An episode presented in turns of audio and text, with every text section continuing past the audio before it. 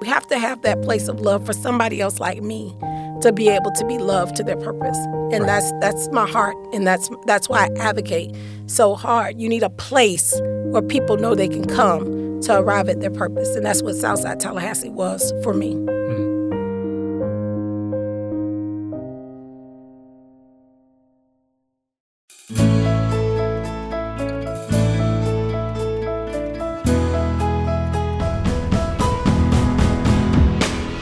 Fiore Communications, it's How I Got Here, a show of inspiring stories from Tallahassee area leaders, business owners, and neighbors.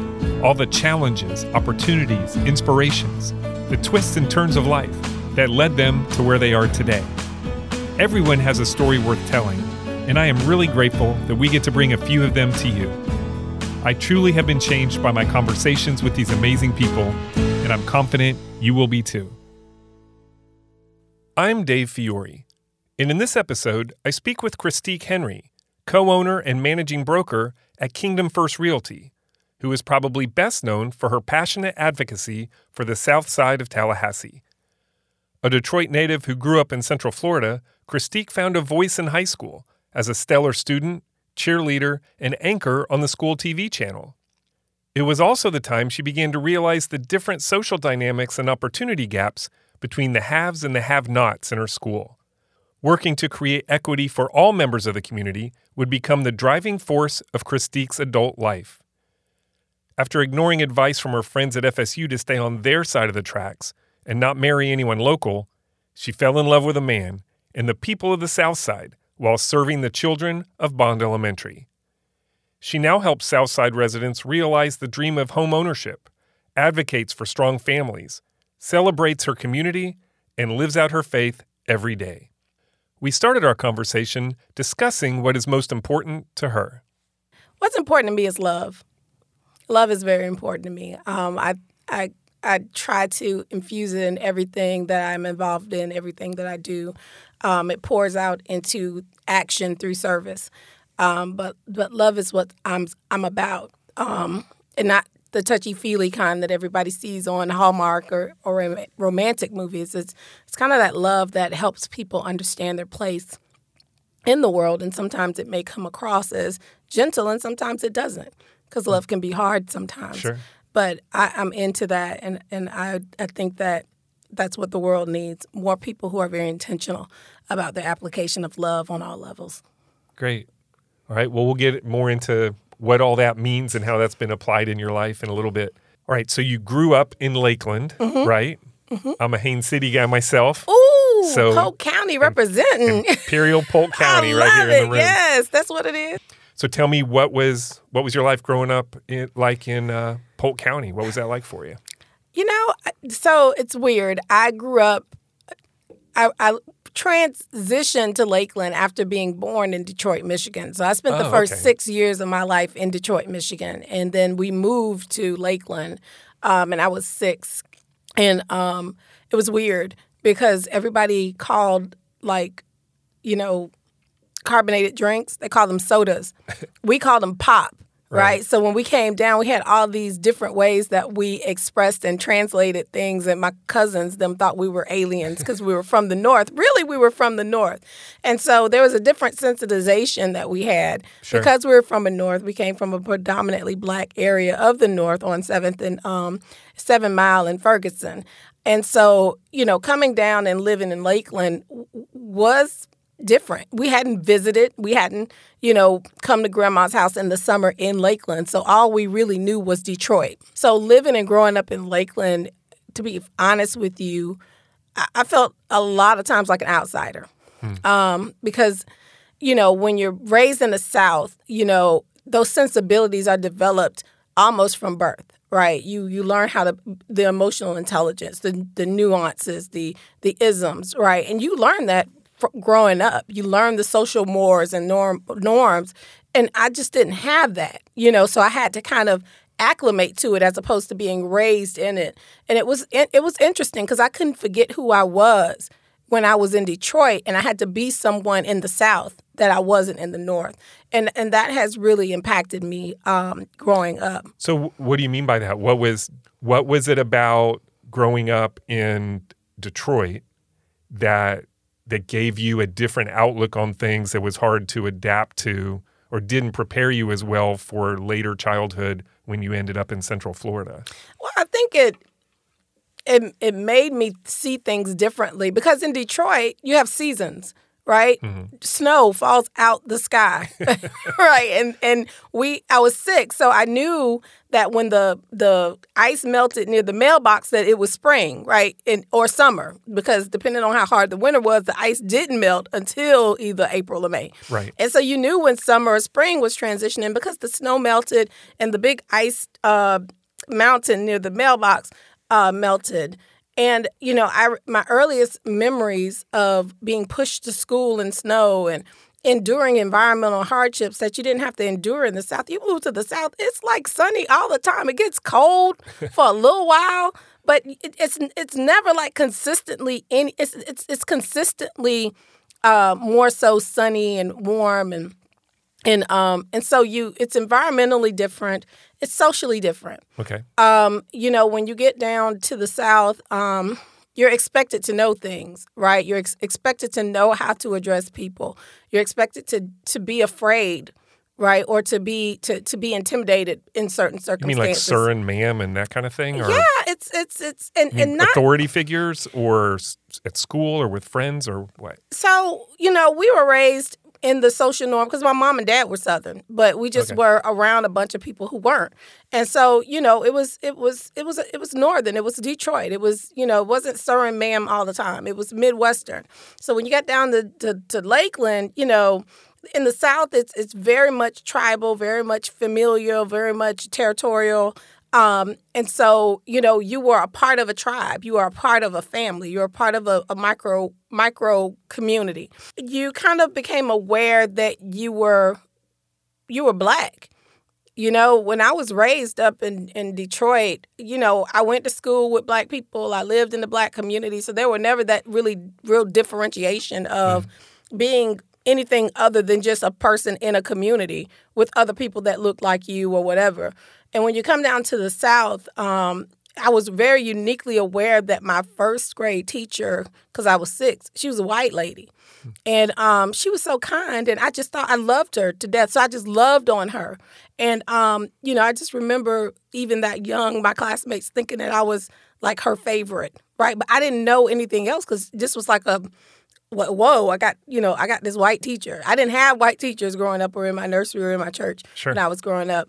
Um, and then and then you become aware um, and, and maybe a little militant about really asserting your identity, you know, um, as a person, as an individual, trying to be seen, trying to be, uh, I guess that's the best way to say it, trying to be seen. I was one of five children and um, I was the middle child. And you know how they do middle children? They don't do us right.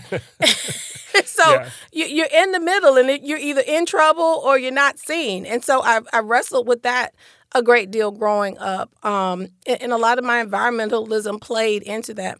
But I can say, um, for the most part, my experience growing up in Lakeland was uniquely positive. Um, you know, I, I, I, it wasn't a fight. You know, it wasn't a struggle. It, it was just kind of okay, this is where I am. Kind so, of readjusted a little bit. That's exactly what it was. It was a it was just a readjust. It was a recalibration, and mm. um, you know, I found ways to be able to translate to those around me. I was a very imaginative child, so I I always loved to read, and I I loved to tell the stories that I read, and um, sometimes I made up other stories, and I was very imaginative, and um, and so I just you know I I learned to adjust and um, it was it was mostly positive living in Lakeland, being raised in Lakeland. Good people, um, good people, and I was raised in a multi um, racial church, which also helped a great deal um, with that social adjustment to the South. Um, so my mom and my dad were very intentional about how they how they calibrated us in the South, and they never told us like, "Don't be this, don't do that, don't." They just let us kind of live and, and navigated us through the moors and helped us to retain who we were while acclimated acclimating to where we where we were. Mm. Did the kids at first think you talked funny? Did mm-hmm. you have a northern accent to them? Very, very northern. I was I, we were aliens. We talked proper. Right. you didn't know y'all and stuff we, like that. No, y'all. No. Right. now you can't take the y'all from me, but you know. so I was going to ask you. We talked about a lot of it already, but about your family, about your parents and your siblings, and what kind of you know what kind of life you had growing up. But it sounds like it was close and loving and supportive and all the all the good things. Yeah, I mean, it wasn't the Cosby Show, but you know, nothing's the Cosby. nothing's show. the Cosby Show. You know, it was it was it was parents that that that were working hard and trying to figure themselves out mm-hmm. and had kids to raise. And um, you know, the great thing about kids is that we are entirely resilient, right? So people think even though I think that this is this is folks trying to do the best that they know how, I think that people lose sight that kids are going to be they're going to roll with their parents. And that's what we did. We did a lot of rolling with our parents. My dad, you know, he had a lot of struggles that he fought. Um,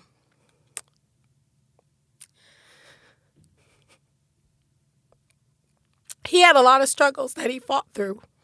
Um, being young, doing, um, being disappointed in himself. Mm.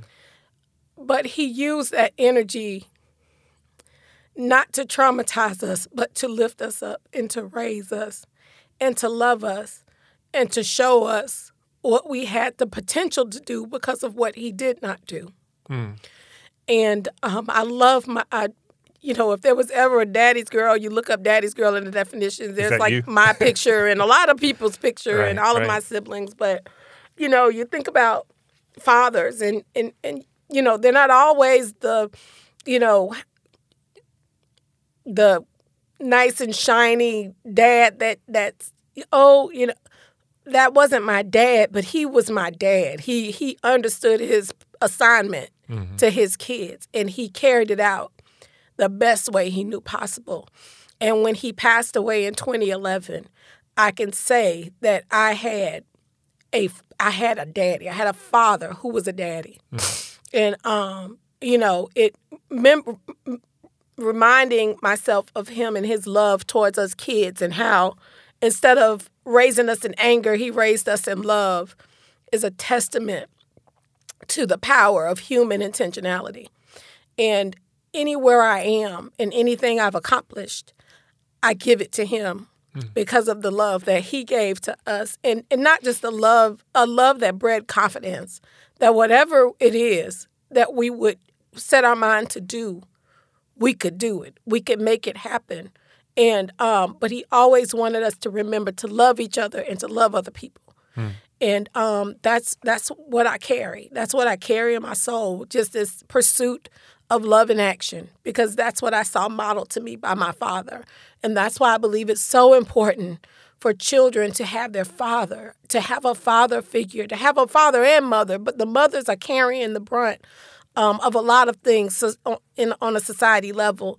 But that father is so powerful. He's he, it's powerful in me, and um, so I, I, advocate a lot for that because I, I have received the love of a father, you know, the intentional love of a father, and I know what it can do in the heart of a child and in the heart of a of a, of a woman. Mm. Um, so, but he he worked through some things, and but he raised us not in anger. He raised us in love, and I will never, I will always be grateful to God for giving me a man in my life that did that for me. Yeah, that's amazing. And for him to be self aware enough to know that even in his mistakes and shortcomings, which we all have, every person, much less every father, but to still love you in a good way and not carry, you know, not pass that burden or disappointment or frustration onto you, but to separate that and still love you. That that's an amazing testament to him.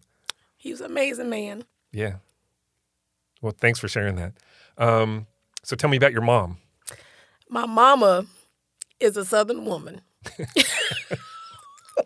who was sent to the North for a spell and came back and was still a Southern woman. She she's an amazing lady. She um she's for as long as I've known her, she's been a bold, cooking, telling it like it is, but will give you the shirt off her back woman. And she's still with me. Um, in fact, she's actually with me now as we broadcast. Oh, nice. um, and you know, she just has continued to try to reassert the things and the values that my father set for us. and um, you know, she she always has been that way. Um, I think that you know when I think about my mom, I think about the ways that mothers have had to guide their children in circumstances and situations that that they weren't themselves certain of.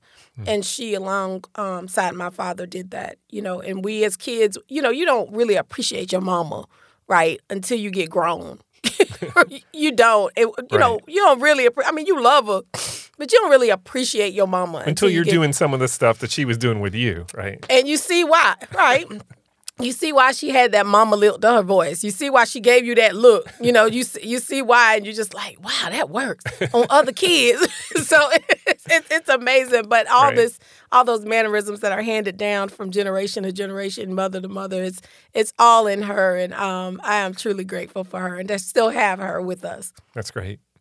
All right, so getting back to your time in school, what was high school like for you? For you. You went to Lakeland High School. Sure right? did. Go Knots. Nulli Secundus, second to none. the Dreadnoughts. the Dreadnoughts. um, so, what were those years like? What did you enjoy doing? Were you involved in stuff? You know what? What was your what was your focus in high school? Um. So you know, when you go from junior high school to high school, I I feel so bad for kids, you know, because now they go to middle school, right? Right. And you don't get to go from like junior high school to high school. You remember how you went from like seventh to ninth grade, and ninth grade you were like in high school but not in high school. Yeah. So you were like the big dog, and then you went to high school, and and then you were like a Rudy Poot again.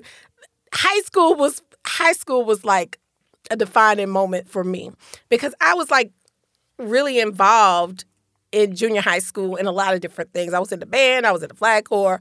But the thing that defined me transitioning into high school is that I think I became more aware of, in a sense, of the differences around me, right? I, I became more aware that, again, we're raised around our friends, we're raised in neighborhoods, and, and, and, and, and these are the people you go to school with. But I became more aware of like the social dynamics of who have and who don't have. Mm. Because high school is expensive, right? When you get to high school, all the extra stuff the for extra, sure. The yeah. extra stuff, the service clubs, you know, the all that stuff. That stuff is is expensive, and you see why. You know, the kids from your neighborhood aren't a kid, or you see why the kids from your neighborhood may not be on the cheerleading squad, or or this and that and other. And so it became my pursuit to just try to see just how many things I could get in that I didn't see anybody else that looked like me in. So I became. Were there a lot of opportunities for that? Oh, well, uh, you know, again, it was a positive. Um, I, I didn't have like this huge racial, you know, bit. That right now, if we if I'm looking at high school, it made me aware of how many different other types of people there were. Right, so there were the kids over there that smoked. Ooh, they smoking. How they smoking? Right? Then it, it, how they smoking at school? You know, we were right. they were like an area.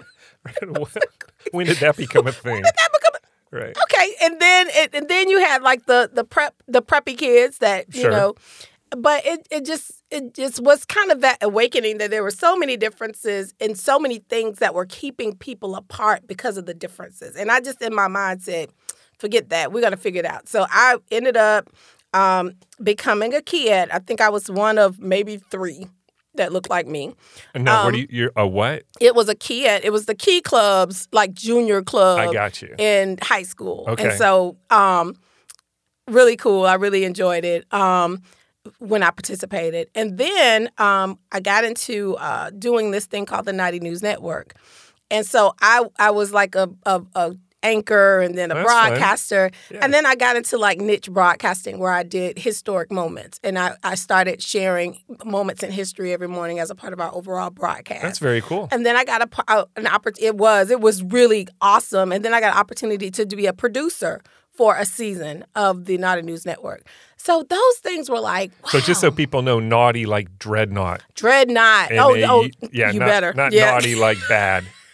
the naughty news network that that could have a whole nother implication. So just want to clarify that, right? That is very important. We were the dread dreadnoughts for short not, and then we trended into adjective form of naughty. Okay? okay, so it wasn't the bad naughty as as was stated. Okay. Very important. Just wanted to be clear about that. What, that's yeah. important now. um, but I, I think that for me being on the network, serving, being a conduit of information and media in the TV One area, right? Because that's when TV One started getting really mm-hmm. big, and you started to have teenagers out, uh, actually address world issues from a youth perspective. A lot of great a lot of great stuff came from that. But my defining moment for me in high school, Dave, was when I made the cheerleading squad at 12th grade. This is a huge backstory, right? My dad would never let me cheer. Ever, ever let me cheer. I wanted to cheer so bad. Went out, tried to go out every year and could not go out because I couldn't get the physical. Because guess what you needed for the physical? A signature, signature. from your peg. Mm-hmm. Wouldn't let me cheer. What, I, what did he have against it? he was a football player, and in his mind, he oh, okay. He didn't want that relationship, um, right? Okay. Mm-hmm. And so, uh, you know, in his mind, what cheerleaders were, you know, no he didn't man. want his daughter being in that position. Got it. That is it. Okay. And so, um, finally, in my one moment of real rebellion, I went out for the cheerleading squad and got my mom to secretly sign my physical form. Did she know what she was signing? She did. Okay. She did, but she had seen my struggle every year. And I just was like, look, let me try out. I may not even make it. And I tried out and I made it. And OMW. so did you tell your dad immediately or come home in a uniform or what? How did how did he find out? Um we came home and my brother, who is a troublemaker, came home and told my dad, you know, Christique made the cheerleading squad. And so my daddy was like, what? and, and then my mom was like, calm down, calm down. And I hope this doesn't offend anyone by me saying it. She told my dad she's got to be on the squad because she's the only black on the squad. And my dad was like, she the only black girl that made the squad? I said, yes, sir. Mm-hmm. And he said, okay. But this is what's going to happen. So guess who was at every football game? Guess who picked me up and dropped me off? I'm going to go with your dad. Oh, uh-huh. mm-hmm. he was very, very, he was always at the games, but he was very involved right. that year. And it was a wonderful year. It was a fulfillment of something I always wanted. Was it everything you thought it would be? It was great. Yeah. It was it was great. It was great. That's awesome. So, what did you do after you graduated from high school? I graduated from high school. I think it was May 28th or May 29th, and I went to FSU on June 14th. Okay. So I was two weeks from graduation when I came to college, and I came to college through the mainstream. So I came, I didn't come through a program or anything like that. I came right. straight through summer session, and it was the most traumatic experience of my whole life. I never in my life, nothing could have ever prepared me for summer C session at FSU. Nothing, nothing. From going to high school to co- nothing could have ever prepared me. So what that. was what was so difficult about it? I think the primary point, if I'm being transparent, was that I understood. I understood survival. I understood that I was coming from a working class family that did not have the resources for me to attend college. And so I had to get scholarships, I had to get financial aid, but I had none of that when I went. Mm. So I was a first generation college student in earnest. And because now I think the program they bring in kids from who are first time college students, or I mean first generation college students, and they have a program to help them adapt, and it's all to help that transition. But I guess that wasn't available. No, they. I just didn't come through that way. Oh, okay. Because I went to Lakeland High School, and Lakeland High School sends a lot of kids up sends here. Sends a lot of kids to FSU, and mm-hmm. they usually don't need that kind of help, right? Right. And so I went in through mainstream. I had a pretty great SAT score, so I just went straight in, and and nobody gave me information about the SEP now the CARE program. I went straight into school.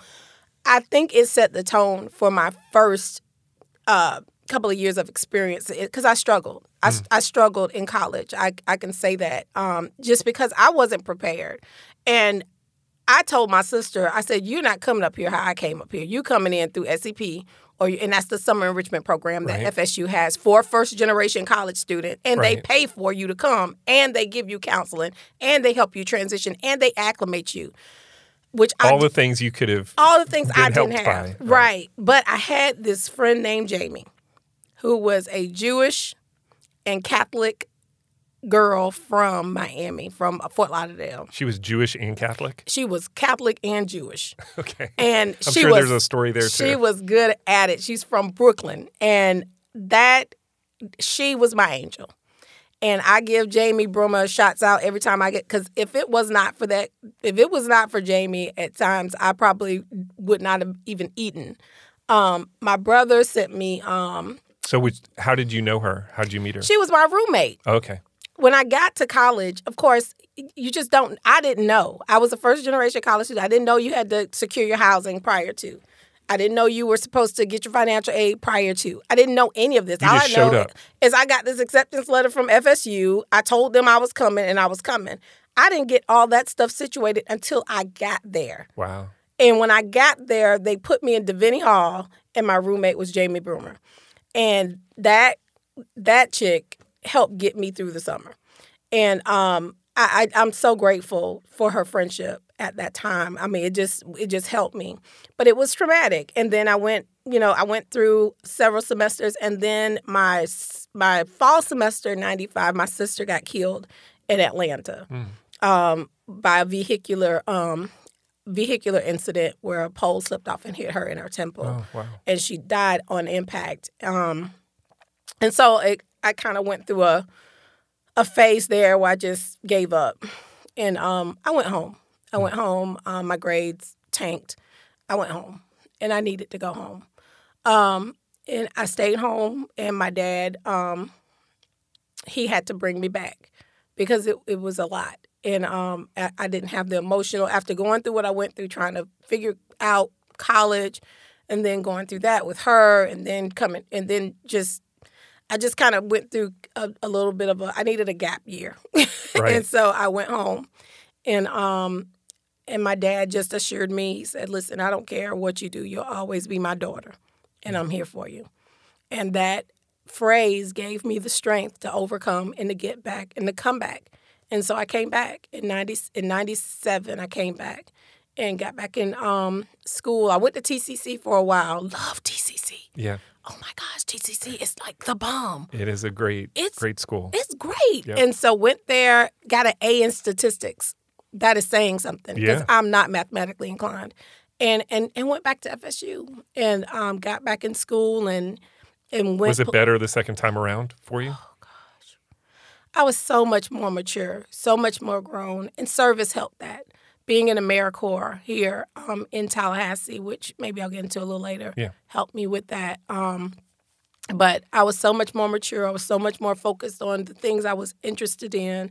And I was so much more confident in the person that I was because I was a little awkward. I went from being a high school, you know, pretty much innocent to coming to college and yow and then you know having to re- rebound regroup and um when i came back i was way more confident and and able to kind of figure out where i was going i had a much more firmer grasp on my faith um and and learn how to pray myself through things learn how to ask the lord to help me and guide me and he did and so um definitely grateful for that it was better when i came back Yeah. All right. So you earned a degree in political science, Mm-hmm. right? Why political science? What what interested you about that field of study? public policy. Read a book about um marijuana and the campaign. If I think about a book right now, I, I can't think about it, what the title was, but it was about the basically it was talking about um, cannabis and talking about the campaign back then to legalize marijuana. And I just was reading through this argument, and in my mind, I was thinking, these people trying to make weed legal, right? I was like, this is crazy. So we got into a debate in class, and I was like, now I'm a pride. I was raised with Pride, and Pride was like a program that taught drug prevention and stuff Okay, in like high Dare, school. that kind of right, thing? Right, Okay. It was like the high school Dare, but Okay. you performed. It was great, and so I was I was indoctrinated in just say no. Like I was the just say no chick. And so when I was reading this book, I was like, oh my gosh, they're trying to legalize weed. And so we got into this debate in our public policy um, class, basic, public policy basics 101 class. And I was like, this is wrong. Weed is a gateway drug. Yeah, and I, I didn't call it cannabis. Had all the bullet marijuana. points, I had all my dare, all my all my pride team bullet points on drug, uh, on drug. Why drugs are bad? Why drugs are bad, and Right. um, and so my the lady that the girl that was um debating against me, she was she was from South Florida, and and there was a little bit of a difference. And she was saying how it's being sold anyway, it's not being taxed, it's revenue that's le- you know. She sure. was giving some back then. Now this is twenty five years ago. I'm dating myself. Hey y'all, but she was giving points back then. So um, I I really loved the discovery of how public policy forms, how the process politically, you know, activates um, act, activates and legislates public policy and how things become statutes. It impacts the lives of people, mm. right? And and so seeing that again, kind of going through that process of discovery and then kind of being aware of who I was and where I was, you know, situationally, it just all brought it together for me under the public policy umbrella. And so mm. that was what I studied. Um, I went into a specialty in nonprofit um, management and administration um, which really was interesting because then it showed how human services, public policy, and human services um, in, interacted.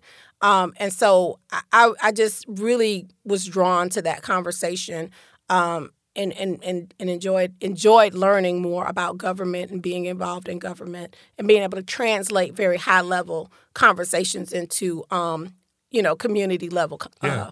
understanding. Right something obviously that has come in handy for you over the last however many years. Yes, sir. All right, yes, sir. that's awesome. All right, so after you graduate, from what I can tell from your background information, you went right into real estate. Is that right? Mm-hmm. So tell me how that happened. How did you go from public policy to real estate? I met this guy. it always starts with meeting somebody, right? Oh gosh, I met this guy. I was in AmeriCorps um, I met him before I got in America. I actually met him when I came to college. I met him my my freshman year. Um, and he was driving this like old Cadillac. He was trying to give me a ride to class. I was like, no, I don't know you. Um, and then I met him again when I came back, and he would come back and forth to the store, and you know, to I worked at Publix. Okay. And um, and and so we we knew each other, but we didn't have a relationship type deal. And then I went to go work in Bond at, with the AmeriCorps team at Bond Elementary School right. um, through Leon County Schools at the time. And his family was from South. His family lived in Southside. Like they had a house in the South Side. Um, they had they had family all over Tallahassee, but his aunt lived in the South Side. So I was working at this South Side school. He their family. Uh, and I won't say ancestral because it ain't that old, but um, you know, their family house was off of Tucker Street, and so he was familiar with the area, and he would come and, you know, bring flowers, say hi, bring lunch, and so we began to to date. Anyway, he was a barber, and he ended up getting his mortgage broker license, and then he began. He got his real estate license, and then he got his real estate broker's license. Okay, he did all of this before he was 26 years old. Wow. So I married him.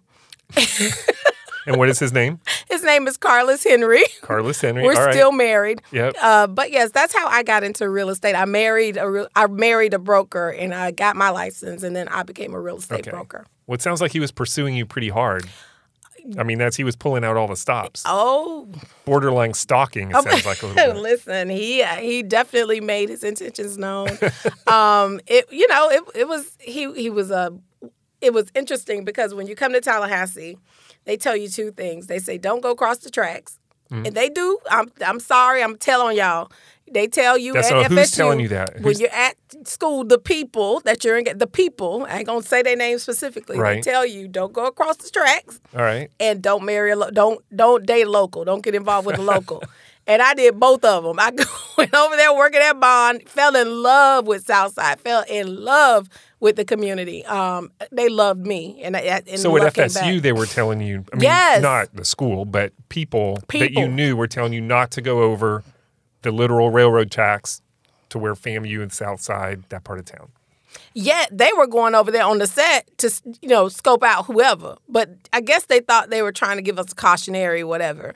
Um, but and so you believe that oh i ain't going across them tracks. You know I'm, I'm staying over here in school. It's very insular back then where you just sure. you could be at in fsu and I mean, it's not, much more for people who don't know me before there was much more of a dividing line. Now it's been purposefully Gaines Street and that whole area to bring the, the obvious thing to do bring those campuses together and celebrate all this going on.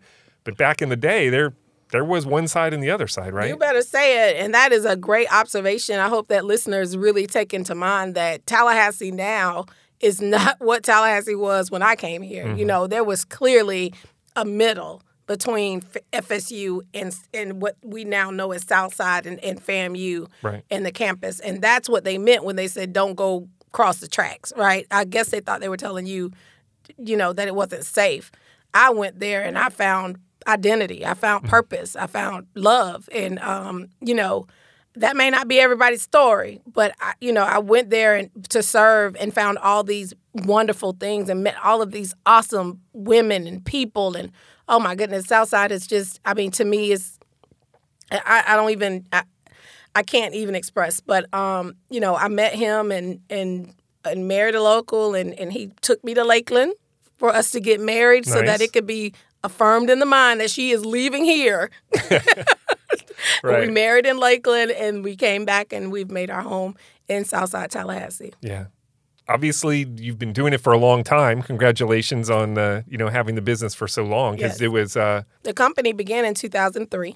Okay, and um, you jumped in 2003. At, yeah, you did mm-hmm. it together. You started the company together. Mm-hmm. Okay. Yep. Kingdom First Realty. We, um, you know, in in grand uh, pursuit and design, we we got married. I graduated from college, and we started a business all within six months. Way to space that out. Right. Yeah. We we love the trauma. You know, yeah. ride or die. Looking back on it, you know there wasn't any other way to do it. But, you know, my husband has always been the dive in head first type. I'm a little bit more risk averse, but he he he doesn't mind. So I just kind of clean it up as we go. Yeah. But um, we've been in business for 18 years now, and um, it has been it has been very roller coaster. You've seen everything. Whew. I you know I saw the recession of 2007. Right. And um, it altered me substantially.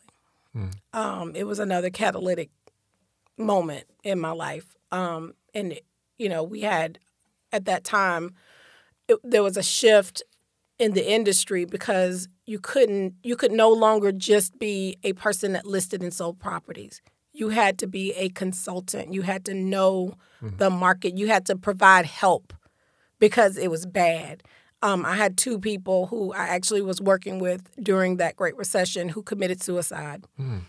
because they were faced with this hopelessness regarding the state of their mortgage. It was that bad. And if you haven't, if you didn't go through the Great Recession in real estate, uh, you really don't have. I always wondered why people talked about, oh, I was a realtor in the 80s when gas prices went up and, and interest rates went up. I was like, oh, big deal. No, that is a big deal because if you right. can survive in the industry and give service during those times and do what agents had to do to serve the community during that time, then you know a little something right. about real estate, and that's what the Great Recession did for us. Um, but by God's grace, and because I wanted to serve, we found a way to serve, and that's what we did. We went and we helped people find ways to keep their homes. We went and we read legislation. We we were very active in the Hope Now legislation that President Obama passed, mm. helping people get mortgages. I personally worked with the state of Florida to do over 700 um, hardest hit fund applications through their system where people were given loan payments for up to 12 months. Mm-hmm. It was a dark time, um, but public policy responded. Mm-hmm. And so that training came back from school, yeah. that passion came back. And that's when I think I became a realtor. That's when I became a real estate professional. 2007 through 2013 pretty much made me. Right. Into who you see I who you see I am right now as a as a community advocate and as a real estate professional. Right. And I saw in one of those ways to serve you became a certified foreclosure and default intervention consultant. Right? I did. So that's a way that you were able to help those people when their world had, you know, just been turned upside down. Yes. And I, you know, I think when people when you're sitting at the table with folks about their home, everything comes up. I've sat at tables with folks who were on the verge of divorce um, and who let known everything that was going on in their lives because they were upset about their home. Mm-hmm. And so that's why the conversation about homelessness is so important in our community. That's why these conversations about affordable housing, accessible housing are important because there is so much that's wrapped up in this concept called home. Right. And when people are losing their home, it's not until you're in a position where you feel you're losing it that you understand its purpose and its power. And so, yes, I did get that certification through NeighborWorks America, who at the time, uh, shout out to NeighborWorks, were giving free um, free instruction to all community advocates who were working in the space um, via a grant from HUD at the time, again, public policy responding. Right. And um, I was able to obtain that certification and, and activate it in service in that sphere. Hey, everybody. Just a quick reminder that this episode is brought to you by Fiore Communications. Just like people, every business has a story to tell, and we've been helping our clients tell their story since 2001 because who you are as a company is just as important as what you do. To learn more about how telling your story can make a difference in your business, visit fiorecommunications.com. Thanks again for listening. Now back to the show. All right, I want to take a step back a little bit and talk about Kingdom First Realty. Um, by the name of the business and the information on your website, I know you're a realtor and you sell and buy homes, but that doesn't seem to be your first priority as a business person and as a person. So I want to talk about your a little bit about your faith, the role it plays in your life, and um, you know it, it's obviously a priority. I want to talk about where that came from and how that impacts how you live your life? Well, again, it just goes back to, um, you know, when my husband and I decided to name the company, um, we wanted a guiding principle for us. And uh, the scripture that came to his mind was Seek you first the kingdom of God and his righteousness, and all things will be added unto you. And so, what better way to emblemize that than to make our company kingdom 1st mm-hmm. And so, um, what we what our motto is is building community by building relationships and what we've understood over the time and working is that w- this is really a ministry. It's really a vocation like a vocational ministry right. because we handle a bunch of people's properties. They buy these things to bring about profit to be able to serve their families. And so knowing that the burden upon us to bring service that brings value to that investment is is our job and we don't do it as perfectly as we would like right because we are sure. you know we have high high standards that we can't even meet right but we understand the assignment and so um, we know that we have to set the lord before everything that we do we have to believe that god has given us this business, given us this responsibility to be a blessing to our neighbors. That's the highest form of neighborism, to love your neighbor as yourself. And that's the charge that we take. Do we do it perfectly? No. Do we do we uh, do we have issues that we have to address on the regular? Yes, property, property management eh, and listing and sales come with all of the stuff, right? Because mm-hmm. people crazy, and you know it's a very high level conversation that you have to break down into, you know, and translate constantly so people don't feel like their interests are being undermined. Um, but we we know that, and and the Lord has been very good to us in our ignorant times and helping us transition through very difficult and very um, uncertain places as we continue to try and serve through our vocation in the community that we love. Um, but that's the first and foremost trust in the Lord um, in all that we do, trusting Him through our mistakes, trusting Him through through through our victories, trusting Him, you know, to be able to manage financially and and, and structurally and, and, and economically all of these different components that that lend value to families and um, that bring value to their investment so that they can serve and love their families. And that's why we focus so much on southside because we see you know where there's an inequity there where infrastructure and broken window effect and all these different things lend to a regression of that type of service and that type of value being given to those families in those communities. Mm. And so we have set our sights and service there to try to bring equity to that space. And it's not taking from somebody else, it's just making sure that whatever is everywhere else is here too so that these families can have an opportunity to use the household equity to send their kids to school, to be able to build businesses, to be able to give to charitable organizations, to be able to live. And um, that's that's the faith that we have moving forward in the business that we have. It's really a vocational ministry for us, and um, and we are grateful for a community that has allowed us to serve us to serve them for 18 years. Yeah. So, how does it feel on a one to one personal basis when you know you've helped a family achieve that? And um, you put them in a home that's going to serve them and their family well and provide a legacy possibly for future generations. I mean, how do you feel about that? It's every it's everything. It's everything. It's everything. Um, you know, we we talk a lot about social issues. And um, the thing that I never underestimate is the power of the human mind to achieve, the power of people to activate their own way to bring their own success when put on a field to do so. Mm. And when you have people who have sacrificed, who have worked their job day in and day out, who have saved, who have kept their credit up, who have paid people on time, and then they get to a point where they're coming to you and they're bringing all of this sacrifice to you and saying, I want to become a homeowner. Mm. That is a privilege. It's not a right, it's a privilege. And when you're able to take them through the process to obtain home ownership, and they buy a property that they're going to be locked into a payment every year. They're going to be locked into a circumstance for 30 years. You want to make sure that they have a good circumstance they're locked into. Right. And so when you see it happen over and over again, you know, you get a little bit of a hero complex.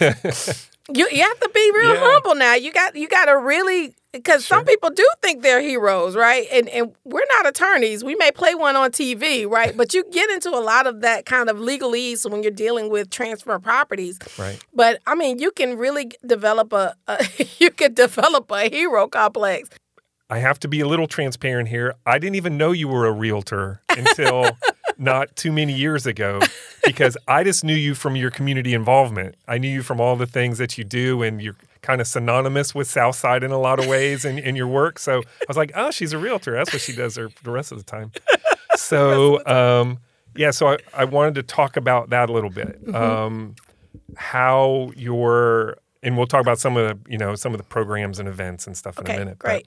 But, um, talking about your your passion for Southside, and you you've mentioned AmeriCorps and and being at Bond, and I imagine that was part of the origin of that. So and, and you know, and marrying Carlos and his background with Southside. But I want to hear, you know, you obviously have a great passion and a lot of energy, and you've worked very hard over the years to do a lot of good things on the south side of Tallahassee. Just where did that come from, and what is the origin of all that passion? Well, um, for me, it it began with, of course, me being in AmeriCorps at Bond brought me to Southside. But what taught me about Southside was catching the bus every day from Southside. Back then it was called Taltran. Now it's called Star Metro. Right. Um, but every day I came in to came into the community um, on the corner of Campbell and Saxon is where the the bus stop was in the neighborhood. Um, and there was a lady that lived. It was a two-story um, multifamily duplex right there. And there was a lady lived on the bottom, and she would come out every morning, and she would see me get out. She would say she would wave, and I would wave at her, and I would go across the street to um, Bond for for uh, work. And so um, I would catch the bus there going home when I was done with because back then when you came to school in the morning, you went to the after school program. I went to the after school program at Smith Williams and I worked in the after school program. And then you would come back to the after after school program at Bond School because they had an after after school program at the school because the so the kids would have somewhere to right. have breakfast, lunch, and dinner every day um, in the bond community, and that was really food at school is a huge issue. Whew, I mean, it, huge help. Yes, and supervision, right? At right. that time, keeping the kids involved, keeping the kids supervised, because they knew mom and daddy didn't get off till six, seven o'clock in the, in the evening, mm-hmm. and so um, I would go catch the bus going home on that corner every day. And if she, if I wasn't there by the time the bus got there, she would go out there and tell the man to wait on wait me because she saw me get off the bus and she knew I was coming. Mm. Most times I was there to meet the bus on time, but if I wasn't, she was out there to show and see. And so if I didn't come in on the bus that morning and I caught it that afternoon, she'd come out and say, oh, I didn't see you come off the bus this morning. I said, No, ma'am, I, I got a ride this morning. And so she was watching me. Mm. She was looking out for me. Then, as a college student, you know, I met all these wonderful women, Queen Bruton and um, oh my gosh, uh, Miss uh, Gloria Anderson over at the Smith Williams Service Center at the time introduced me to all the women of the South Side. Oh my goodness, Edwina Stevens, all of these women, and they were great women. But what what interested me most is that they were interested in me, you know. And so if I didn't have a ride or I missed the bus, Miss Edwina was taking me home. I lived all the way down off of Suda Road at that time. Wow. She was taking me home. Right. If I didn't have, I remember one time, because uh, you don't get paid that much money. And I was, our lights were off. We got our lights cut off um, at the house. And um, I didn't have money to pay for the light bill. And until I got my check. And so Miss Bruton was like, How much money you need? And I was like, Oh no, I can't take no money from you know, I'm just thinking I just don't know what to do and I'm just trying to figure this out. She literally wrote me a check to go and get my light bill paid. She said, Now you take this down there and you go and get that you get that handle. You give it to me whenever you want to. I give it right back to her. But it just was like yeah. stuff like that. And then um, you know, just being taken under the wing and being treated like a daughter by this community, being being groomed, if you will, um, in work and in, in projects and given opportunity to lead and to learn and to follow. Um, Why do you think they did that? Because they saw you working and trying to make a difference, or because they just saw you were alone and could use the help, or maybe all of that. Yeah, maybe all of that. Maybe they saw my potential and said, "When she's not going to be, we're not going to lose her." Hmm.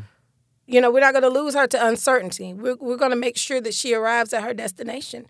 Whatever it was, God used them mightily in helping me.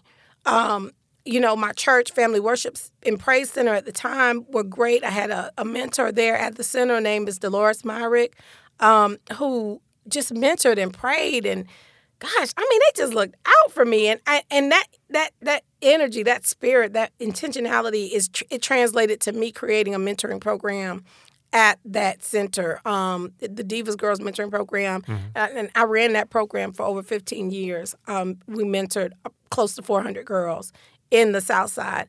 Those girls taught me so much. They taught me how to not categorize people, how to not look at people and think I know their potential.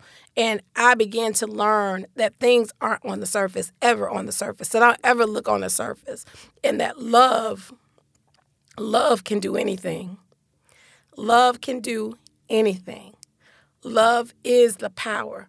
And as I loved them when they were acting up, when they were, you know, excelling, whatever, I loved them through it all. And in loving them, I learned how to love. Mm. And Southside did that for me. He, it took a self centered, self focused young person because I was young. I was 20 years old. I was young, I, you know, cared about the things that a 20 year old cares about. But they grew me up and gave me gave me a vision of purpose and helped me to arrive at that purpose. And I will be forever grateful to the women and to the men and, and the leaders in Tallahassee Southside for taking me on as a daughter and giving me opportunity to serve and to be loved and to show me how to serve and how to love. And, mm. and that's what the South Side means to me. So when I look at the housing disparities, the affordability, the issues, the crime that, you know, that of, of survivalism, because people are trying to survive. Unfortunately, the, the legacy of drug use and drug drug trafficking and, and, and, and, the impact of drugs on the community, the impact of, of, of family brokenness, the impact of just the decline of, of, of a lot of different things. I see it through the eyes of love and through the eyes of family. And um, that's the approach I and others are working to address and working to to to build and rebuild within Tallahassee Southside. We have to have that place of love for somebody else like me to be able to be loved to their purpose and right. that's that's my heart and that's that's why I advocate so hard. You need a place where people know they can come to arrive at their purpose, and that's what Southside Tallahassee was for me. Mm-hmm. One thing that has been a uh, a passion of yours most recently is the uh, Soul of Southside Arts and Humanities Festival. Mm-hmm. So uh, had the first one this last year, mm-hmm. right? Yeah. So tell me about that, where what the origins were and what it is and how it went. That's a perfect segue from our previous conversation. Again, um, the Soul of Southside Festival, Arts and Humanities Festival, is an equity in practice initiative. And when I talk about equity in practice, what it is is basically all of our um, activities, all of our um, consensus building approach to this festival is arrived at through two co- three concentric um, uh, circles, which are engagement, inclusion, and diversity. And so we utilize those three concentric circles. And in the middle, we believe that if we do those properly and in balance, we'll arrive at this thing called equity. Okay. And so what we try to do is we try to create a forum whereby we can bridge arts plus history. We can bridge commerce plus love we can bring people to the community to experience the community in summary, but also through the eyes and narrative of the residents and citizens. And so last year was just a tremendous first year, you know, of activity, and and it probably should have resulted in some PTSD from the folks that were organizing right, because sure. it was a lot in three days. It was a, a lot, lot in three days.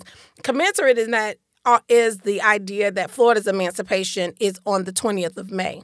So there's a lot of tradition community wise on the 20th of May that um, is also having to be kind of uh, observed and, and, and, and respected as we pull this this this uh, celebration together. So this year's event is from May 14th through May 22nd. Okay. We'll have activities going on daily that week, and they'll all be focused in Southside or at a location within Tallahassee Southside. We're trying to get people to flip the script. As a realtor, I just couldn't real I couldn't understand why when I tried to sell houses in Southside, people were like, I don't want to live over there, right? And so I quickly began to learn what the problem was. For me, I've lived there, you know, all the time I've lived here and I've never had any issues with crime or anything like that personally, but I'm, you know, that's me. Um, other folk in in the narrative, I, I get it. And so we're just trying to use this equity and practice approach to arrive at data supported approaches to community and economic development that revitalizes the neighborhood um, authentically and um, in, in, in, in, in a culturally um, culturally competent way, as opposed to the mindset of redevelopment where you have to remove identity for from a space to bridge value. So the Soul Southside Festival is really putting Southside every year, um, you know, out there for people to come and see Southside. Mm-hmm. And we merge that with music and culture and, and, and opportunity and, and, and all kind of great things. Um, it's very intergenerational. Really looking to build this as a, like I said, going to that three prong approach of inclusion, diversity and engagement to really build this sense of um, what we call data supported equity within Tallahassee Southside. Okay. You serve on many community advisory councils. You have um, won several awards over the year, like Big Bend or the um, Small Business of the Year from the Big Bend Minority Chamber. Um, you were one of the, I, this has to be one of the original classes of the Tallahassee Democrats 25 Women You Need to Know. That was back in 2011. I don't know. That had to be. I didn't research it, but it has to be one of the first years. So you're an OG woman. You need to know. Um, OG. So yeah, sorry. I like to drop that a little oh, that is culture, hilarious. You know? I my, love it. My I kids make fun of me whenever I try to say something. I love it. Oh, current. I love it. I'm going to steal it. Thank you. um, and then now you are currently, as we record this, you're one of the finalists for Leadership Tallahassee's Servant Leadership Award. I know you don't do it for the awards or the recognition, but it's got to feel nice to be recognized for all your hard work. You know, I I'm still trying to process, right? Uh, you know, with one of with these awards, the honor is being nominated, right? Because there are so many people that could just be nominated. So sure. if you're like the three that's with your headshot on the picture, it's I mean, you really you've already won. What it is for me is ammunition. Hmm. Community work is hard. It ain't all sexy. You know, when people are asking your opinion about things, you have to give it. And you have to know it, right? You have to know something to have an opinion. You don't just get to have an opinion for opinion's sake. Right. It has to be rooted in knowledge. It has to be rooted in some sense of I have spoken to someone and I have experientially arrived at this determination. And then you have to be willing to act on it. You know, I don't think people believe me when I say I really am an introvert. I really am most comfortable being at home with a book or on my computer typing. But this passion drives me to be outwardly, you know, expressive. It drives me to be, you know, a hype chick to the utmost. Right. Because I want to see impact. And so this award gives me more ammunition. It gives me more water for the journey of impact because that's what we want, right? We don't want recognition. We want results. And we want impact. We want people to know that they're valued, that that by virtue of being a neighbor, they have intrinsic value and that they have a responsibility also to bring value, mm. right? And that's what we want. And, and awards like this in a community space like that give you the ammunition to continue to believe that results can happen, that impact is happening. And it is happening. It's incremental, but we're impatient. We want right. it to all be right and right it wears now. you down after a while. It right? wears you out, right? It, yeah. it wears you out because you want people to function from a place of understanding as opposed to a place of ab- adversity or adversarialism. And I, I, I, I, give tremendous credit to those, even those I don't agree with, who are consistent, who continue to fight their good fight, informed, mm. right? Committed, even in the space of lack of public support, but they're informed. They have consensus behind their opinion and they're they're they're representing that in the public space. And so this award as a servant leader, it really this this this, this nomination I haven't been awarded. Um, and I have some shout out to the, my my co-nominees, Dan Taylor, OMW, tremendous arts advocate, and and Sheila Salyer, who has you know, basically been the matriarch of, you know, senior service um, through the years and, right. and has been a tremendous um, scion in that respect. You know, we are among great people who we depend on to do great things. And I would rather be, do great things than be a great person. Mm. And that's what an award like this does. It recognizes somebody who, you know, aren't maybe in pursuit of being great, but want to see great things happen. All right. And I'm going to keep you from getting in trouble by giving you the chance to shout out your LT class. Yes, so, yes, yes. So what what class yes. were you in? LT class 38. And listen, you can all be the best class ever, but you can't be the freshest class ever. And that's who we are. We are the freshest class ever. Shout out to our cheeses, Deontay Gavin with uh, Leon County uh, uh, Tourism Visit Tallahassee, um, to Kay Myers um, with Big Bend 211. Um, and to our little cheese, Lauren Bacon with the Bacon Agency, and all of our folks who are just, um, uh, we have a great class. We have great energy. I don't do enough with them. I want to do more. You're also the president of the Southside Rotary Club, right? I am. Okay, so don't want to leave them out either. No. So tell me why a Rotarian, being a Rotarian, is important to you. You know, the four way test. Four way test sold me on Rotary. Um, I, you know, I was all over the place doing service everywhere, right? Mm-hmm. As we talked about earlier. And I, I was feeling a little exhausted trying to have all these fires burning. I was like, oh gosh, I got to find a, a place where I could pull all this together. And Rotary was the place, mm. you know. And when I read the four way test, you know, when you can, you know, have, you know, have a guide point where you can say, you know, will it will it build trust? You know, um, is it beneficial to others? You know, will it build goodwill? Is it the truth? You know, is it the truth? Right. You, you, know, you look at these things. You know, it, it, those are guiding points, right? And and those are things that you can reflect on in every decision that you make. And when the motto "service above self" became, I was like, "Oh shoot, well, I'm home," you know. right. And but with Rotary, like with every organization, you have to shape it to meet the needs of the community that you serve. And so that has been you know, the benefit of being able to be in a club in Southside that focuses in on Southside issues. And um, that has been very important to me, and it's been a blessing. But also my district family, our our clubs here in the area, are tremendous support, tremendous champions, um, co champions of things that we do. We support each other. It, it's just a tremendous organization. I, I keep telling folk, y'all, you're missing out. You need to, you need to be a Rotarian if you're not.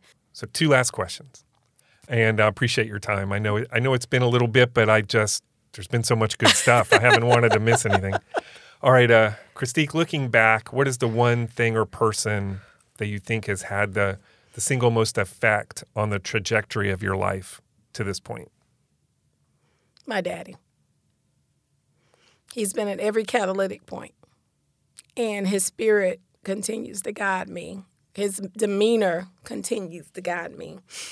Um, so yeah, my, my father, Roosevelt Pugh, he's he's the the shaper of of my trajectory, um, given to me by God to to help me understand my purpose. And whenever I get confused about anything, I, I go back to things that he told me that I wrote down or, or remember, and I get back right. The podcast is named How I Got Here, and we've talked about how you've gotten to this point in your life. Where do you think here might be for you in three to five years from now? I know I'll still be serving through my profession. I know I'll still be in real estate. Hopefully, it'll be more consulting, more administrative, uh, more managing brokering as opposed to managing brokering and working, you know, additionally. Public service wise, I don't know. You, you know, um, I, I, have a lot of people with ideas of what they want me to do, but uh, I, I, I, I want to be where I can be impactful. I want to be where people feel my desire to help us be better. I want to be where the love is, um, even if it's hard. That's where I want to be. And if it's in public service, if it's in community service, if it's in, you know, just community advocacy and organizing, wherever that is, I want to be where the love is. Mm. And, and, that's where I want to be. And that's where I always want to be. Um, and that's what my dad told me. You know, whenever you get lost, go where the love is. And that's where I always go. It ain't always soft love, it ain't always lovey dovey love. Sometimes it's hard love. But recognize love when it's love and be there and endure, and you'll be all right. That was Christic Henry. And just to update the award nomination part of the story, on March 30th, Christic was named Leadership Tallahassee's 2022 Servant Leadership Award winner. A more worthy recipient they could not have chosen. Thanks for listening to the show. You can subscribe at Apple Podcast, Spotify, or wherever you get your podcasts. And while you're there, please leave us a review. It really does make a difference. Thanks to my amazing staff at Fiore Communications who pick up the slack while I'm working on these podcasts and to Troy Bloom for composing our theme music. You can hear more of Troy's creations on Facebook and Instagram at Troy Bloom Music. To connect with the podcast or suggest a future guest, follow us on social media or email us at podcast at fiorecommunications.com.